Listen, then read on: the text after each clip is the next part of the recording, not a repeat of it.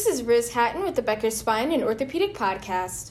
Here's your daily industry news briefing for today, February 15th. Dr. Douglas Padgett will succeed Dr. Bryan Kelly as New York City based Hospital for Special Surgery Surgeon in Chief and Medical Director.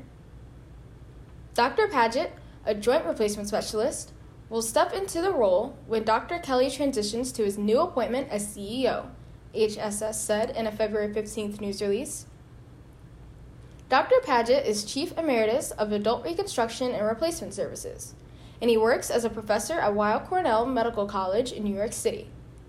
He was named HSS's Associate Surgeon in Chief in 2019. Dr. Padgett came to HSS as a resident in 1985, and he earned his medical degree from New York Medical College in Valhalla.